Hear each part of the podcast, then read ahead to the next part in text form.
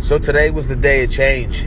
Um, and what I mean by that is there are certain things that in my life right now I, I've made a lot of changes, and you know some, all of them were difficult, but there's there's even more difficult ones, things that need to change. You know, things that I've wanted to do for years and years, the things that you write down over and over again. You know, the things that I, you think about at night.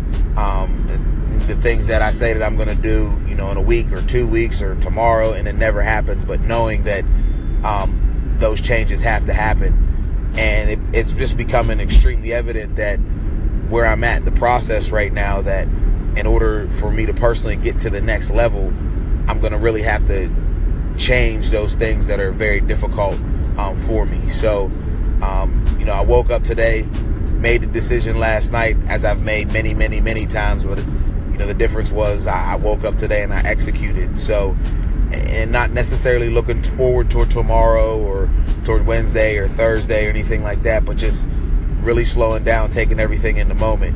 Um, I, know these changes are going to have some, uh, you know, tough times, tough days, but I, I know that it has to happen, and you know it's in motion now. So I I'm not going to do a daily accountability about it or anything like that, but you know, just my personal rant.